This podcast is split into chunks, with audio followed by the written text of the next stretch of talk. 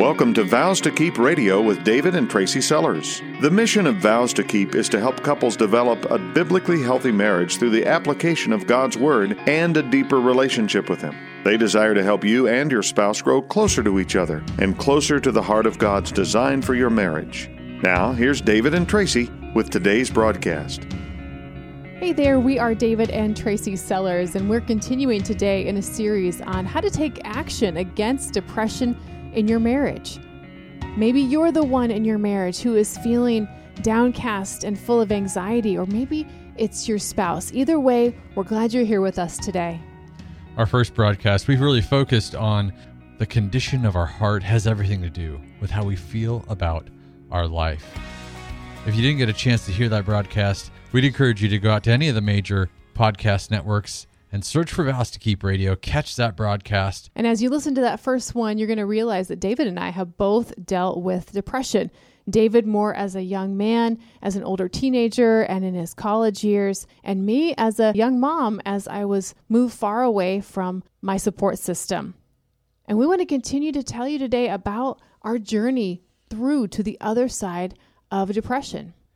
As our life journey continued and we started to get trained by the Association of Certified Biblical Counselors, I kept meeting authors that were going deeper than a prescription medication could touch. They were doing that because they recognized the problems that we face as humans go deeper than our biology. The solutions have to match that.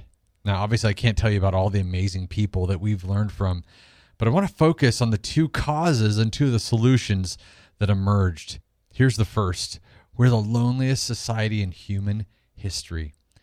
There was a recent study that asked Americans, Do you feel like you're no longer close to anyone? And 39% of people agreed that that was where they were. I've spent a lot of time discussing this with people from all different walks. Commonly, wherever hurting people are, depression is there as well. And I thought a lot about one question that these people in common posed to me Why do we exist? Why are we here? Why are we alive?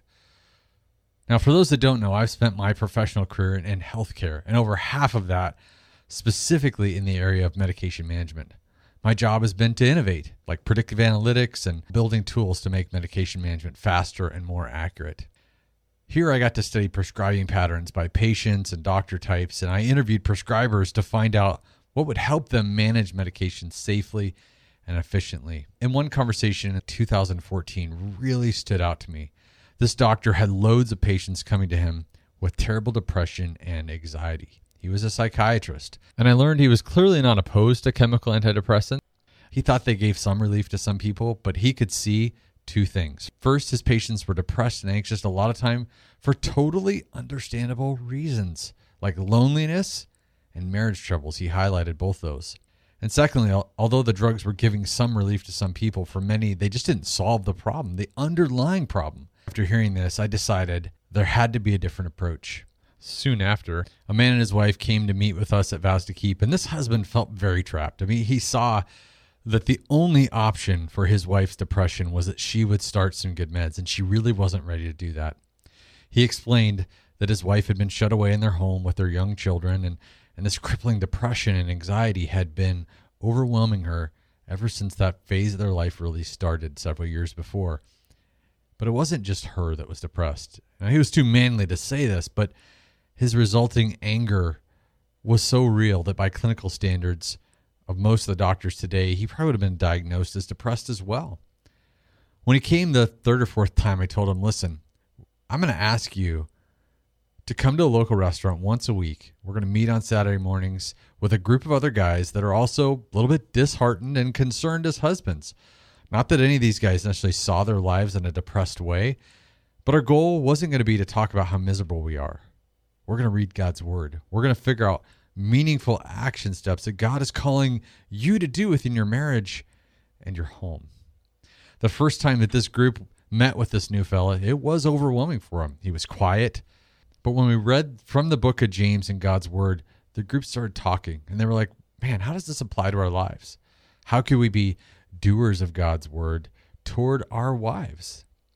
They started to get their fingers in the Bible. They started to learn the tensions of being a husband and a dad and, and the seasons that we go through in both of those things.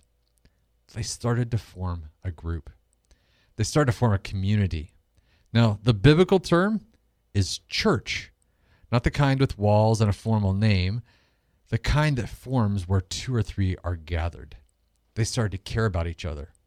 If one of them didn't show up, the others would call them and say, Hey, are you okay? They were working to help drive accountability day after day. Now, in Christian circles, this approach is called being in a small group. But in clinical terms, this is called social prescribing. And social prescribing is a concept that you generally hear about in the medical communities, like in Europe, as if it's something new. And when you talk to people in the clinical world, they would cite growing evidence suggesting that it can actually produce real and meaningful declines in depression and anxiety. Let's go to Hebrews 10:23 that says, "Let us hold unswervingly to the hope that we professed, for he who promised is faithful, and let us consider how we may spur one another on towards love and good deeds, not giving up meeting together as some are in the habit of doing, but encouraging one another, and all the more as you see the day approaching." And one day I remember sitting in the restaurant that these husbands and I were meeting in, thinking so often when women or men feel down in this culture, what do we say to them? We say, You just need to be you. You need to be your best self. You need to take to be happy. It doesn't come from giving. And I've realized that actually what we should be saying to people is don't be yourself, be us, be we, be part of God's body. The solution to these problems doesn't lie in drawing more and more inward as an isolated individual. That's partly what gets us into this crisis. That is Satan's game. Jesus lays it out for us in Luke 6:38, "Give and it will be given to you. A good measure, pressed down, shaken together, and running over will be poured into your lap." Satan hates that truth, doesn't he? We see that. He wants us to be isolated. Jesus says, but with the measure you use, it'll be measured back to you. He's basically calling us to love like he loved.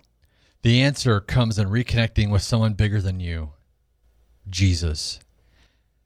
The answer comes in having accountability with others who desire to serve him as Lord and Savior as well as you. And that really connects to one of the other great causes of depression and anxiety that I want to talk to you about. Everyone knows that junk food has taken over our diets and, and made us physically feel terrible. And I don't say this with any sense of superiority. This group of guys that I'm talking about that meets over breakfast, I'm on a strict oatmeal ration because for years I ate for two people. And I'm talking about eating things that were full of fat and sugar and grease. Tracy and I in the last three months have collectively lost 45 pounds, and I have like 30 more to go. And that sounds pretty good until you realize all the bad things I did to get there. But just like junk food has taken over our diets and made us physically sick, a kind of junk values have taken over our minds and made us mentally sick. For thousands of years, God's word has pointed out that if you think life is about money and status or showing off, you're going to feel this constant shortcoming. It's going to leave you wanting more because it doesn't satisfy. But weirdly, hardly anyone has scientifically investigated this. Maybe because as a society, it's very uncool to call someone else's values quote unquote junk. It's very uncool to suggest that there is but one truth. It's unpopular to say we might actually be in control of our own unhappiness. It's far more popular to suggest that by taking a pill, you can solve your depression. In fact, if you could take a pill for weight loss, everyone would do that too. And they're out there, but are they effective? The most basic of junk values started covertly when advertising became a thing. The marketing message, since we made it easy to hawk things on TV in the 1950s, was selfish materialism. The more you believe you can buy and display your way out of sadness and into a good life, the more likely you are to become depressed and anxious. And now, with social media as a society, we have become even more driven by these beliefs. We take 27 selfies to get that perfect look for everyone to see on our Facebook page. As I thought about this, I realized it's really not a new problem. God's word speaks to it because it's not new. We see in Proverbs 11:25 that a generous person will prosper. Whoever refreshes others will be refreshed. It sounds so opposite, David, than all the messages we're getting these days. 2 Corinthians 9 7 adds to that. Each of you should give what you've decided in your heart to give, not reluctantly or under compulsion, because God loves a cheerful giver. And we are happier as a cheerful giver. I bet you've experienced that in your own life. I know I have. And 2 Corinthians 9:11 says, "You'll be enriched in every way so that you can be generous on every occasion, and through us your generosity will result in thanksgiving to God." I hope you hear a recurring theme here. In 2 Corinthians chapter 8 verse 12 it says, "For if the willingness is there, the gift is acceptable according to what one has, not according to what one doesn't have." That's not what we believe in this day and age. It's like we've all been fed a lie since birth, a lie of junk food for the soul. We've been trained to look for happiness in all the wrong places. And just like Oreos and Cheetos don't meet your nutritional needs and actually makes you feel pretty bad, junk values don't meet your emotional or spiritual needs. God says, give of yourself. The world says, take for yourself. And these values, they take away from the good life you're in pursuit of. On one hand, I found this really challenging.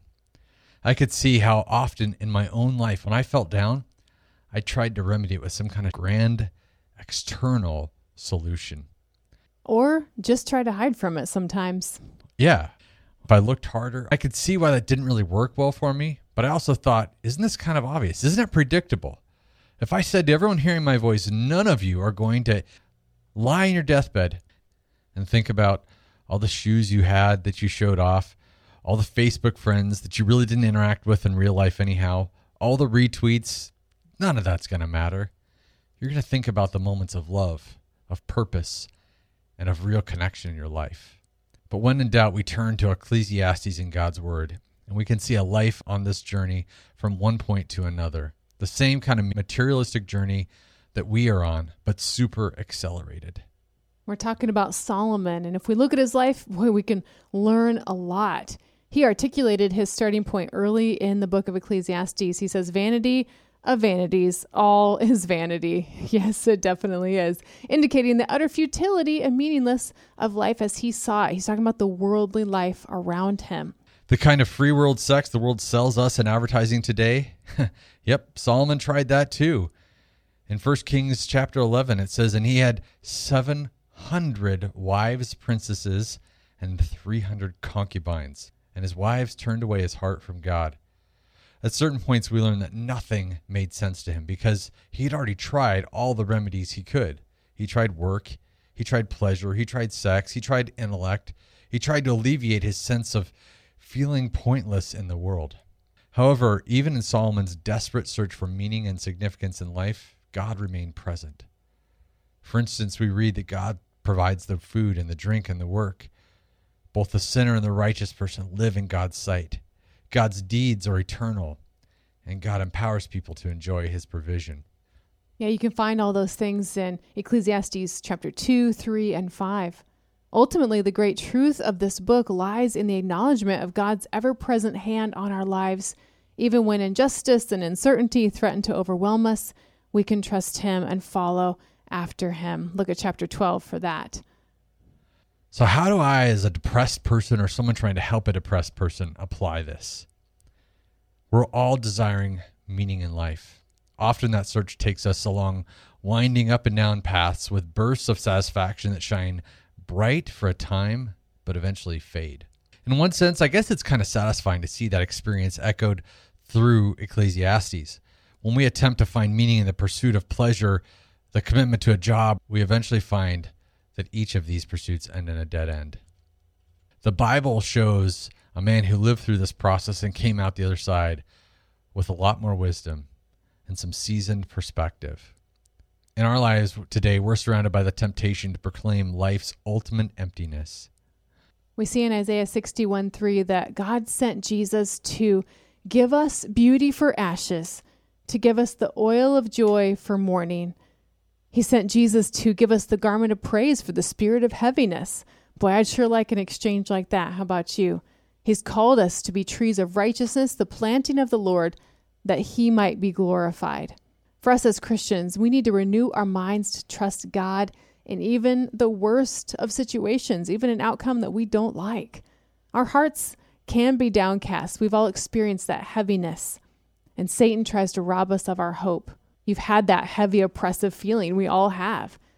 Satan is trying to steal our faith, trying to take us down into isolation and anxiety.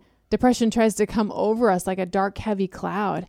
In this, Satan causes us to not reach out to others. He wants to make us feel alone. He tries to distract us from our relationship with God. Life is destined to remain unsatisfying apart from our recognition of God's intervention. It only remains to be seen whether or not we will place our trust in His hands. Have you struggled with misplaced pursuits in life? We definitely have. Does your life lack the meaning and purpose you desire? Hear the words of Solomon that they might encourage you to place your trust solely in God today. At some level, as Christians, I think we probably all know these things. We know them so well that they become cliche, but we just don't live by them. So, why would we know something so profound but not live by it? Because we live in a world run by a force that is designed to get us to neglect what is important about life Jesus. Even the Pharisees proved that this was true.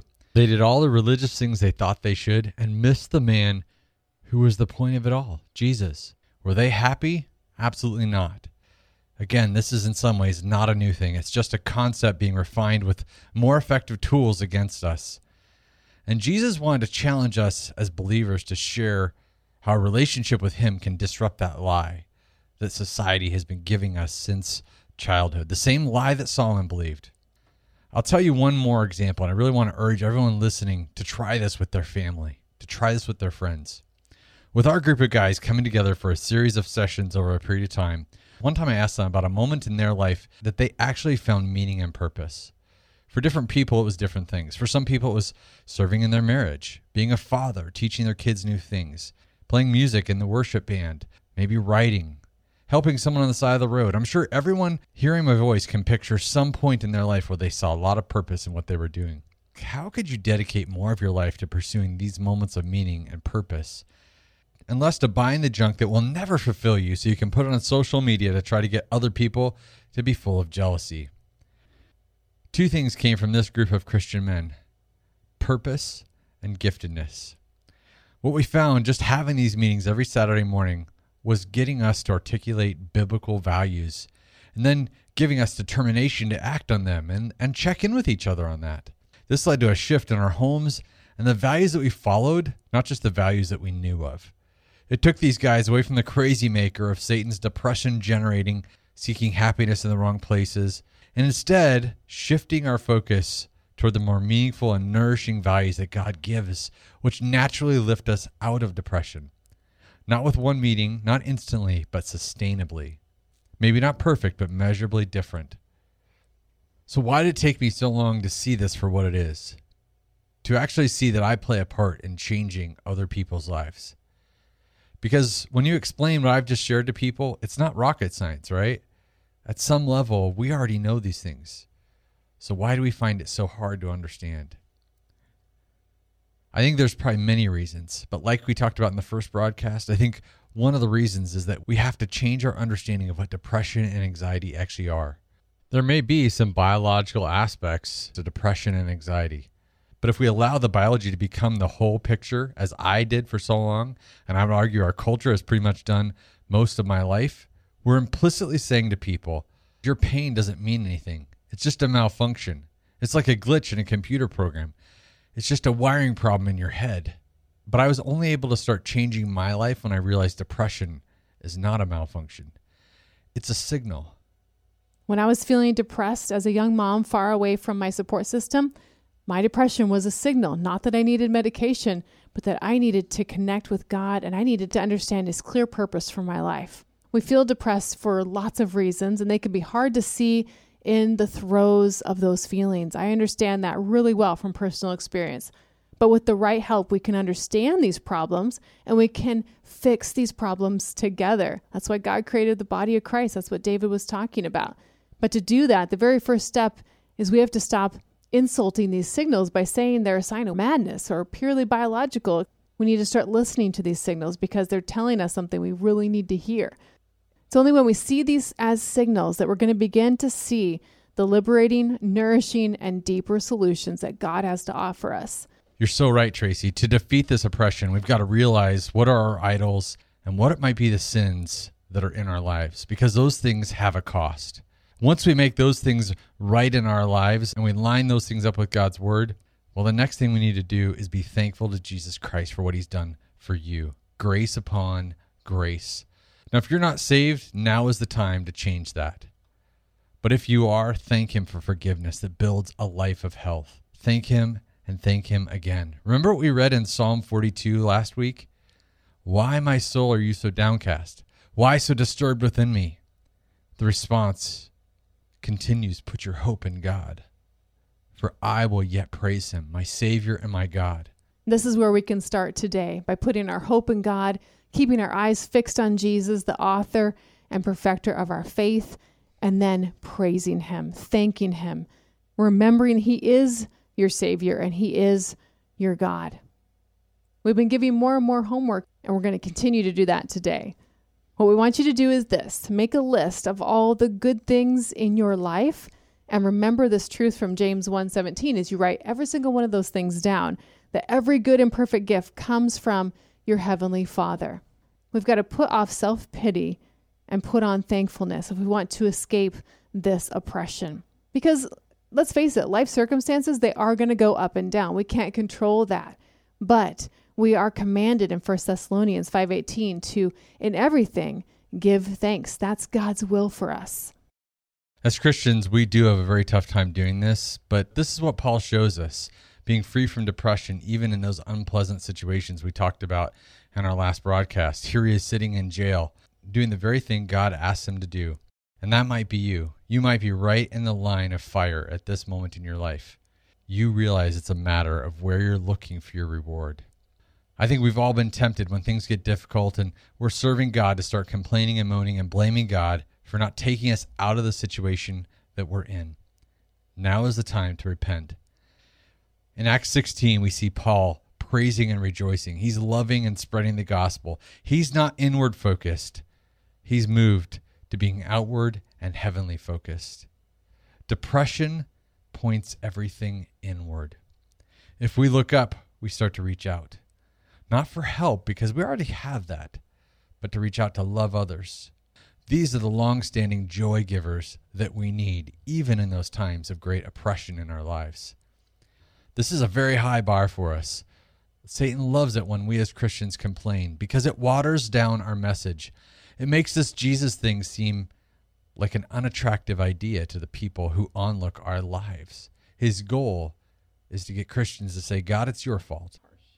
Faith is what you need to resist the enemy. And because you're good at resisting, that shows you're good at being faithful. James 2 talks about being someone who does the good deeds in faith. Therefore, what we need to do is now have the courage and perseverance to continue to resist the temptation to avoid reaching out to our brothers and sisters in Christ for support. That's not whining, but know that God has given encouragers to you. As we close today, if you or your spouse is in depression, now is the time to lean forward, not back. Now is not the time to feel powerless. Now is the time to look at the cause. To even look at the cause's cause. Look for anything direct and indirect that doesn't align in your life with Scripture. The reality is that these lies, they never deliver. Make changes toward a God honoring life and be aware that it may not always be easy, but it will make it possible and it will make it rewarding. Romans 8 reminds us that those that are dominated by a sinful nature think about sinful things. But those that are controlled by the here but those that are controlled by the Holy Spirit think about things that please the Spirit. So letting your sinful nature control your mind leads to death, but letting the Spirit control your mind leads to life and peace. Vows to Keep is supported by a team which includes biblical coaches, writers, and pastoral advisors. If you have a desire to serve marriages in your community, we would love to hear from you. Vows to Keep is a not for profit marriage ministry designed to bring God's encouraging truth to the marriages of our area. As a not for profit organization, our commitment to Christ like marriages includes providing much needed services regardless of a couple's financial ability to offset the cost of Vows to Keep operations. If you are unable to donate your time or abilities but would like to help support Vows to Keep financially, visit vowstokeep.com and click on the donate link. Like what you heard today on Vows to Keep Radio? Listen to more life changing broadcasts at vowstokeep.com. This program is sponsored by Vows to Keep of Zanesfield, Ohio.